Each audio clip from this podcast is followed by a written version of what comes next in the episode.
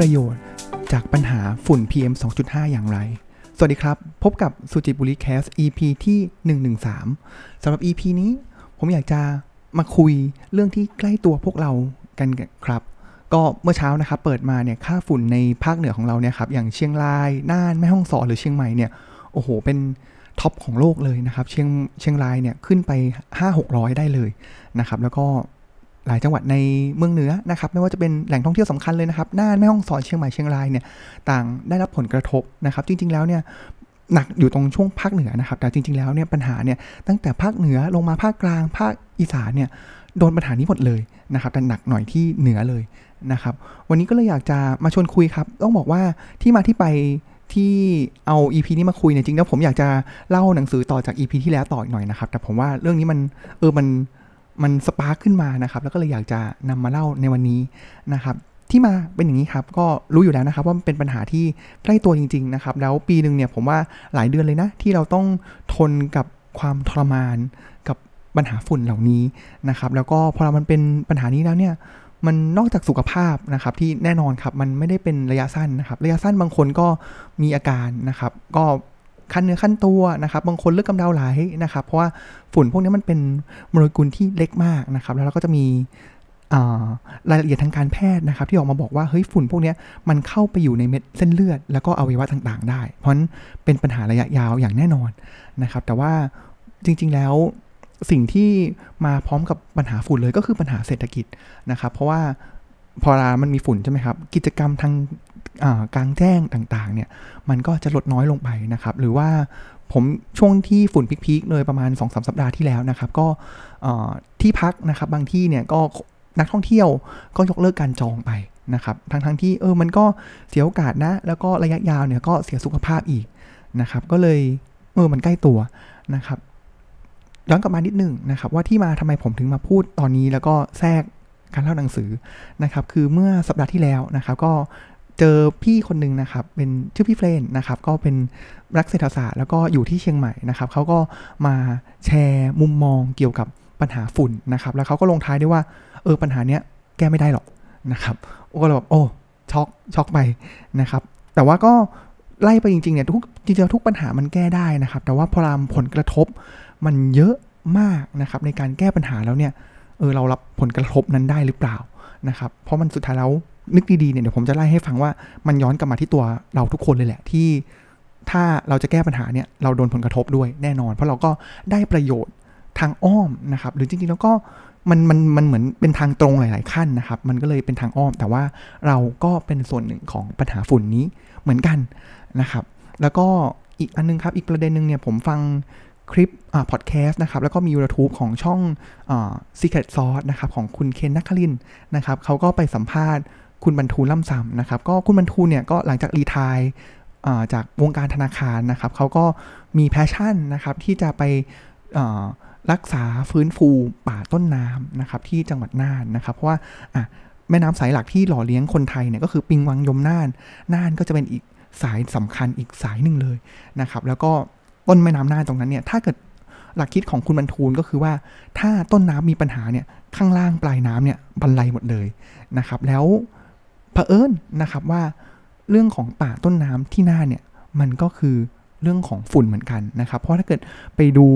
ใครเคยเที่ยวจังหวัดน่านนะครับขึ้นไปบนภูเขาเนี่ยถึงแม้ว่าน่านเนี่ยจะเป็นจังหวัดที่อ่ะนึกถึงหมู่บ้านสปันนะครับหรือว่าที่บ่อเกลือหรือว่าปัวนะครับเราก็จะเห็นว่าเฮ้ยเออธรรมชาติก็สวยนี่แต่จริงๆแล้วเนี่ยในหลายๆจุดของน่านนะครับยิ่งทางเหนือของของจุดท่องเที่ยวเนี่ยครับอำเภอเฉลิมพระเกียรตินะครับตรงนั้นที่เป็นป่าต้นน้ำเลยเนี่ยเออเราเห็นการเผาเยอะมากนะครับมีการบุกรุกพื้นที่ป่าเนี่ยเยอะมากๆนะครับแล้วก็ลงมาอีกหน่อยนะครับใต้ๆจากปัวใต้อำเภอเมืองนิดนึงนะครับที่จะต่อไปยังจังหวัดภาคกลางนะครับก็หรือเหนือตอนล่างนะครับอันนั้นก็เป็นอุทยานสีน่านนะครับตรงนั้นเนี่ยผมเคยไปทีนึงนี่โอ้โหก็ไปกางเต็นท์นอนแต่ว่าก็อีกฝากนึงเนี่ยก็คือเผาเป็นแถบเลยนะครับเห็นไฟเลยเห็นควันเลยนะครับเพราะฉะนั้นมันก็สะท้อนนะครับว่าปัญหานี้เนี่ยมันมันแก้ไม่ง่ายนะคุณป้านบอกในคลิปนั้นเลยนะครับว่ามันเป็นปัญหาที่คอมเพล็กซ์มากๆนะครับแล้วเขาบอกว่าเขาต้องใช้ความรู้องค์ความรู้จากภาคธนาคารเนี่ยท ทั้งชีวิตเนี่ยมาเพื่อแก้ปัญหานี้แต่ว่าเขาก็ไม่ได้การันตีนะครับเหมือนกับที่เขามาการันตีกับนักลงทุนว่าหุ้นจะเป็นยังไงผลประกอบการเป็นอย่างไรนะครับแต่ว่าเอ่อพอเราพูดถึงปัญหาหน้าเนี่ยมันมีอีกองค์ประกอบที่ซับซ้อนมากๆนะครับเพราะฉะนั้นเนี่ยใน อี พี นี้ผมอยากจะหยิบบางมุมมานะครับว่ามันจริงๆต้องบอกว่าปัญหาฝุ่นควันเนี่ยมันมีมิติที่ซับซ้อนเยอะจริงๆนะครับแต่ว่าอยากจะหยิบมาบางแง่มุมนะครับว่าเฮ้ยเกษตรกรเนี่ยหลักๆแล้วเนี่ยต้องไล่ไปดูเลยครับว่า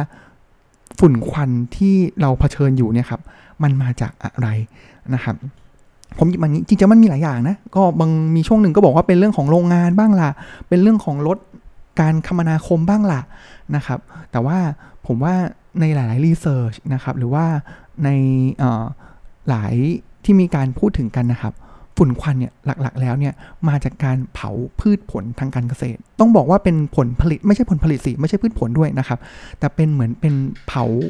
ของเสียทางการเกษตรนะครับง่ายๆนะครับผมว่าถ้าเกิดเรามองไปที่พืช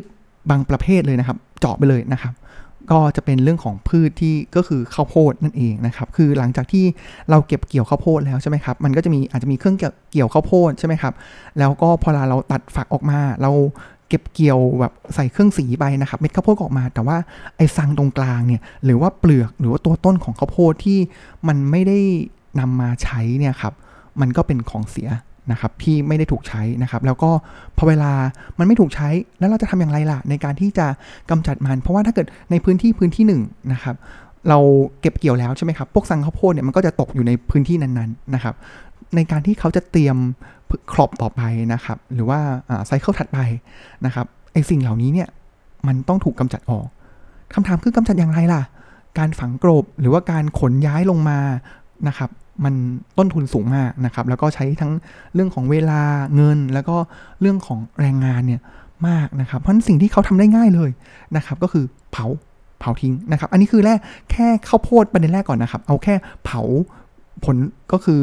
ของที่เหลือจากเมล็ดข้าวโพดแล้ว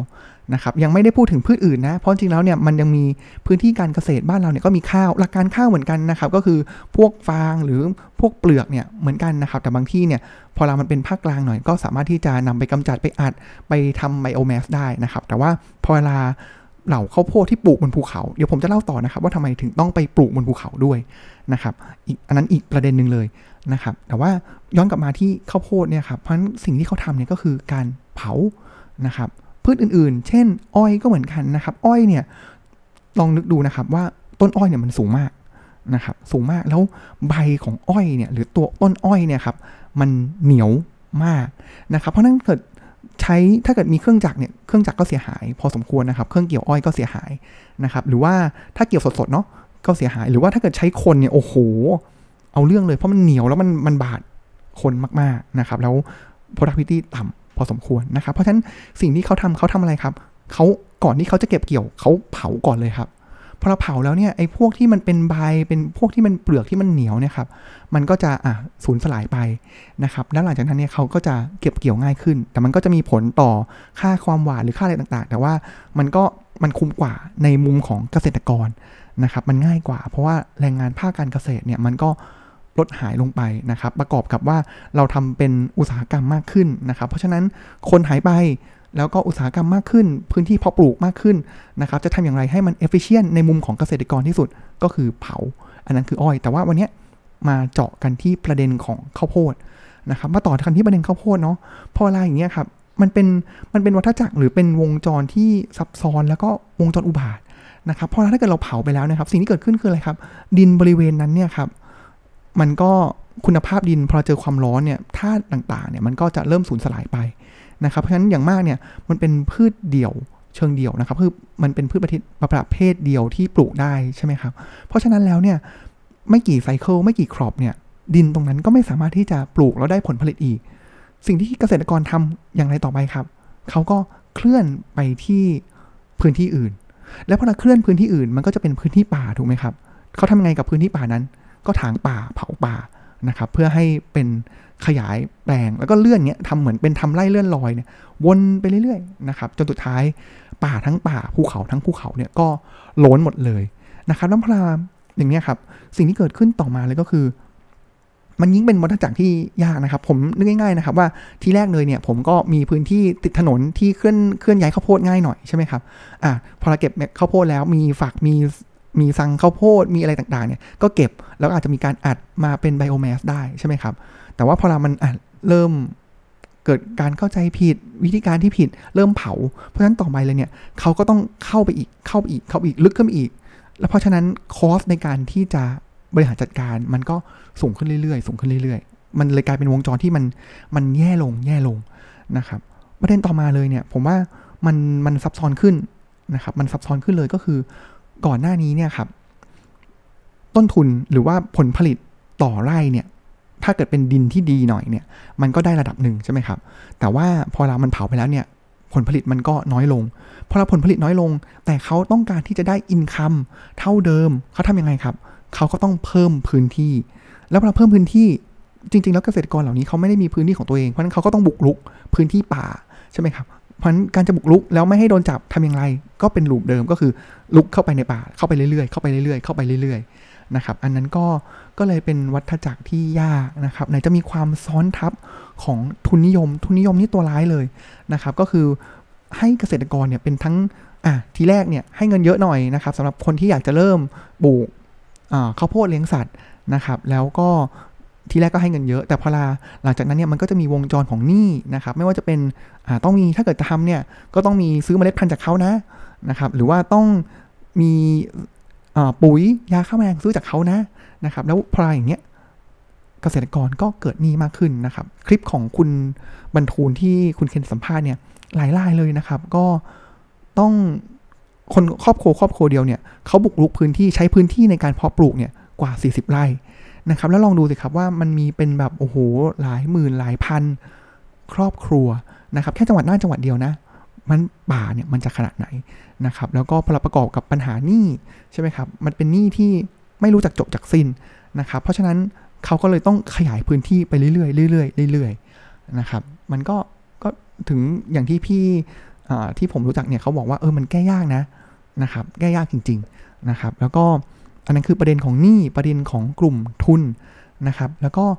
ไปอ่านมาอีกอันนึงผมว่าก็เป็นอีกมุมที่น่าสนใจนะครับก็คือการกำกับของภาครัฐนะครับภาครัฐเนี่ยวิธีการง่ายมากเลยครับเขาก็อย่างที่ภาครัฐก็บอกนะครับสั่งการลงไปแล้วว่าให้แก้ไขวิธีการสั่งการคืออะไรครับ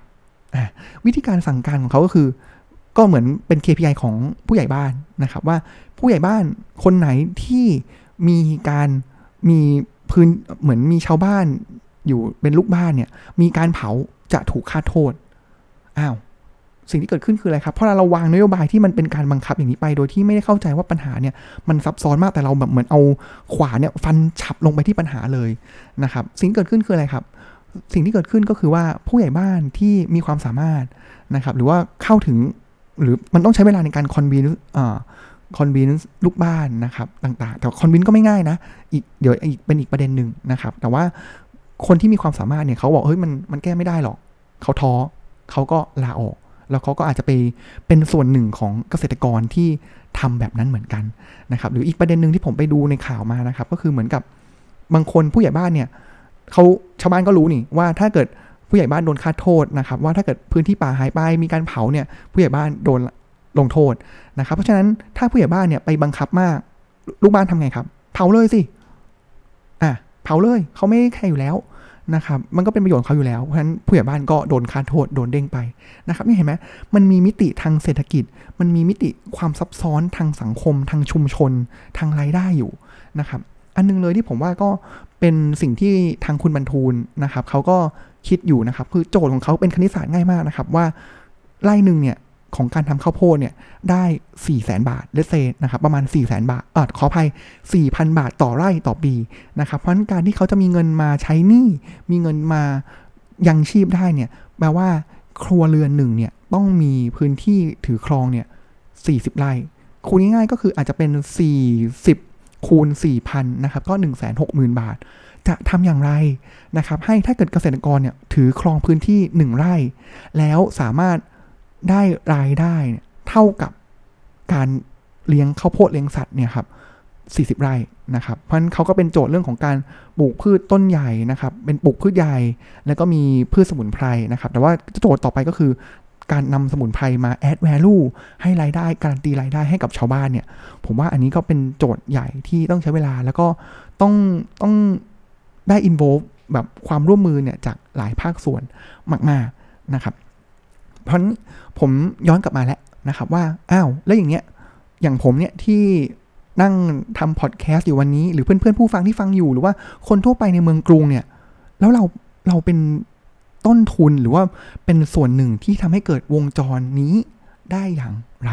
อ่ะผมว่าลองชวนเพื่อนๆคิดดูนะครับคำใบ้นะครับก็คือเรื่องของอาหารและทุนนิยมครับผมแน่แน่นอนนะครับว่าสำหรับเราแล้วเนี่ย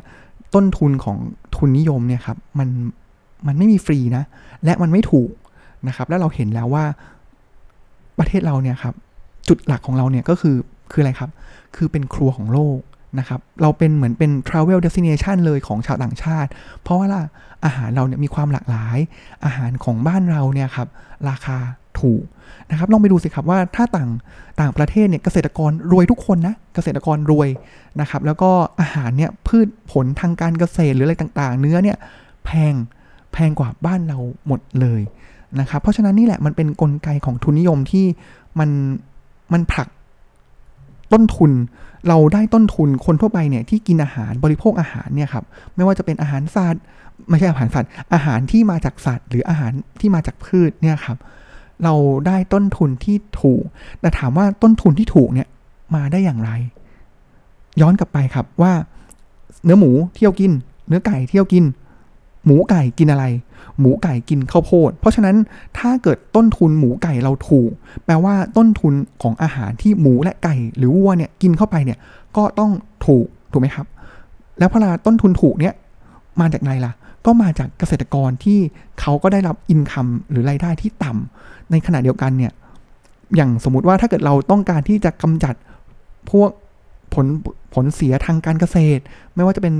ซังข้าวโพดที่ไม่มีใครใช้นะครับแล้วอยู่ในป่าอย่างเงี้ยครับอยู่ในเขาลึกๆเนี่ยถามว่าถ้าเกิดกลุ่มทุนนะครับรับคอสตรงนี้คำถามคือแล้วคอสตรงเนี้ยมันมาตกที่ใครนะครับทุกวันนี้เนี่ยคอสที่เกิดขึ้นตรงเนี้ยมันตกไปอยู่ที่ธรรมชาติแล้วธรรมชาติรับไม่ได้มันก็เลยเกิดเป็นฝุ่นและวนกลับมาที่เราแต่ว่าพอเวลาตอนเนี้ยธรรมชาติเป็นคนรับต้นทุนตรงนี้เกษตรกรถูกกดรายได้อยู่ในวงจรหนี้ลืมตาอ้าปากไม่ได้นะครับหรือมีปัญหาสุขภาพเนี่ยเพราะเขาเผายังไงเขาก็มีปัญหาสุขภาพอยู่แล้วต้นทุนมันก็ตกอยู่ที่เขาอยู่ที่ธรรมชาติมันเราเลยได้อาหารที่ราคาถูกนะครับแต่สุดท้ายแล้วเนี่ยเมื่อธรรมชาติรับไม่ได้หรือว่าคนที่เป็นเทียที่ต้องเราบอกว่าเป็นเทียชนชั้นแรงงานนะครับที่เป็นคนรับตรงนี้เนี่ยเขารับไม่ได้เนี่ยสุดท้ายแล้วระยะยาวยังไงเนี่ยคอสต่างๆเนี่ยมันก็ตกอยู่ที่เราสังเกตได้จากว่าประเทศที่มีความเหลื่อมล้ำสูงเกษตรกรรายได้ต่ำหรือว่ามีราคาพืชผลทางการเกษตรอาหารสัตว์อาหารราคาถูกเช่นในบ้านโซน Southeast Asia ในจีนหรืออินเดียตรงนี้ครับเจอปัญหาฝุ่นหมดเลยนะนะครับแต่ว่าอย่างต่างประเทศเนี่ยเขาก็ไม่ได้มีเพราะว่าการที่จะบริหารจัดการสิ่งเหลือต่างๆจากความถูกตรงนั้นเนี่ยมันเป็นคอสแล้วคอสเนี่ยมันถูกแชร์กลับมาที่ผู้บริโภคนะครับผมเลยว่ามันก็เลยเป็นประเด็นที่ต้องมานั่งคิดนะว่าสุดท้ายแล้วเนี่ยถ้าเกิดเราต้องการบริหารจัดการเรื่องของของเสียทางการเกษตรนะครับของเหลือทางการเกษตรเหล่านี้เนี่ยแล้วคอสตรงนั้นเนี่ยเราทุกคนในฐานะผู้บริโภคเนี่ยเราแอบซอบกันไหวหรือไม่นะครับผมว่าอันนี้ก็เลยเป็นโจทย์ที่ยากนะแล้วไหนจะเรื่องของมิติทางสังคมมิติทางเศรษฐกิจชุมชนต่างๆเนี่ยโอ้โหมันเออผมก็เป็นกำลังใจให้รัฐบาลนะครับถึงว่าจะรัฐบาลนี้หรือรัฐบาลถัดๆไปนะครับในการแก้ปัญหานะครับแต่ว่าเราต้องมองด้วยเข้าใจว่าถ้าเราอยากจะแก้จริงๆเนี่ยคอสเนี่ยมันตกอยู่ที่เราแน่นอนนะครับพอเรานึกถึงตรงนี้แล้วเนี่ยผมก็นึกถึงอีกประเด็นหนึ่งนะครับอีกประเด็นหนึ่งเลยนะครับที่มันมันคือเรื่องเดียวกันเรื่องของทุนนิยมนี่แหละที่มันทำให้สุดท้ายแล้วเนี่ยปัญหาเนี่ยมันมาเกิดขึ้นกับเรานะครับก็คือหนึ่งในอันนี้มาจากสารคดี Seaspiracy นะครับเขาบอกว่าอย่างนี้ครับเขาบอกว่าบ้านเราเนี่ยเป็นต้องบอกว่าเป็นแหล่งส่งออกอาหารทะเลที่ใหญ่ที่สุดในโลก แล้วเราก็มีแหล่งอาหารเทดีชั้นยอดมากๆนะครับแล้วก็เราก็มีเขาเรียกว่ามีความหลากหลายหลังช่วงหลังก็จะความหลากหลายน้อยลงนะครับแต่ว่าอาหารทะเลเราเนี่ยราคาถูกมากคำถามคือถูกมากเนี่ยอย่างที่บอกว่าทุนนิยมไม่มีอะไรฟรีไม่มีอะไรถูกเลยจริงๆแล้วใครล่ะที่เป็นคนแบกรับคอสความถูกต้นทุนราคาของความถูกที่เราบริโภคกันอยู่ตอบให้สองอย่างครับอย่างแรกเลยนะครับคือธรรมชาตินะครับจากเวลาผ่านไปแล้วเนี่ยเราก็จะเห็นได้ว่าความอุดมสมบูรณ์ในทะเลอ่าวไทยที่เป็นแหล่งอู่ข้าวอู่น้ำของเราเนี่ยครับมันลดลงมากขึ้นมากขึ้นเพราะเราปกติแล้วเนี่ยถ้าไปดูข่าวดูในสารคดีนะครับชาวประมงเนี่ยออกเรือไปเนี่ยครึ่งชั่วโมงเขาเจอแหล่งปลาใหญ่แล้วนะครับแล้วก็ออกเรือเล็กไปเนี่ยเขาก็เจอแหล่งปลาใหญ่แล้วแต่ว่าพอลาความสมบูรณ์มันน้อยลงนะครับปลามันก็แหล่งปลามันก็อยู่ไกลขึ้นนะครับเพราะฉะนั้นเรือที่ออกไปเนี่ยต้องเป็นเรือใหญ่ต้นทุนก็จะแพงนะครับแล้วต้นทุนไม่ว่าจะเป็นค่าน้ำมันค่าเวลาค่าเดินทางต่างๆมันแพงขึ้นแต่ในอีกอันนึงเลยนะครับต้องบอกว่าอุตสาหกรรมการประมงเนี่ยมันคือต้องบอกว่าเป็นอุตสาหกรรมที่ labor intensive ใช้แรงงานคนเยอะมากนะครับอ่ะเพราะฉะนั้นเหล่าใต้กงเรือเจ้าของเรือเนี่ยทำอย่างไรล่ะครับที่จะลดต้นทุนคนแรงงานทาสครับเราก็จะเห็นเลยว่าโอ้โหอุตสาหกรรมประมงนี่ก่อนหน้านี้ก็จะมีโดนใบเหลืองใบแดงมานะครับจากการเนี่ยเรื่องแรงงานทาสของภาคการประมงนะครับเราก็ได้เห็นนะครับว่าการที่เราได้ในโลกของทุนนิยมเนี่ยเราบทเรียนสำคัญเลยโลกของทุนนิยมไม่มีอะไรได้มาฟรีไม่มีอะไรได้มาที่ถูกนะครับคนคนหนึ่งได้มาถูกแต่ว่ามันต้องมีปัจจัยอื่นๆคนอื่นสเต็กโฮลเดอร์อื่นที่ต้องจ่ายราคานั้นนะครับแล้วไม่ว่าจะเป็นเรื่องของประมงหรือว่าเรื่องของฝุ่นเรื่องของอาหารเนี่ยเราได้อาหารที่ถูกแต่ว่าเราจ่ายด้วยราคาของคนกลุ่มหนึ่งที่ถูกกดขี่ลงไปเราถูกจ่ายด้วยเรื่องของทรัพยากรธรรมชาติที่มันแย่ลงเราถูกจ่ายด้วยฝุ่นควันที่สุดท้ายแล้วมันวนมากระทบเรานะครับก็เป็นปัญหาที่ชวนคิดนะครับว่าเออเราจะหลุดออกจากตรงนี้อย่างไรแต่เราต้องมองด้วยเลนส์ที่เข้าใจว่าเราไม่สามารถที่จะโทษคนอื่นได้เพราะทุกอย่างแล้วเนี่ยมันวนกลับมาที่ตัวเราเองนะครับวันนี้ก็เป็นอีกตอนนึงที่ผมว่าเออพอละอ่านแล้วมันเป็นพอละอินกับเรื่องนี้แล้วผมว่าเป็นตอนที่น่าสนใจนะครับแล้วก็ชวนเพื่อนๆคิดนะครับสำหรับวันนี้ก็ขอบคุณที่ติดตามรับฟังแล้วก็ขอกล่าวคำว่าสวัสดีครับ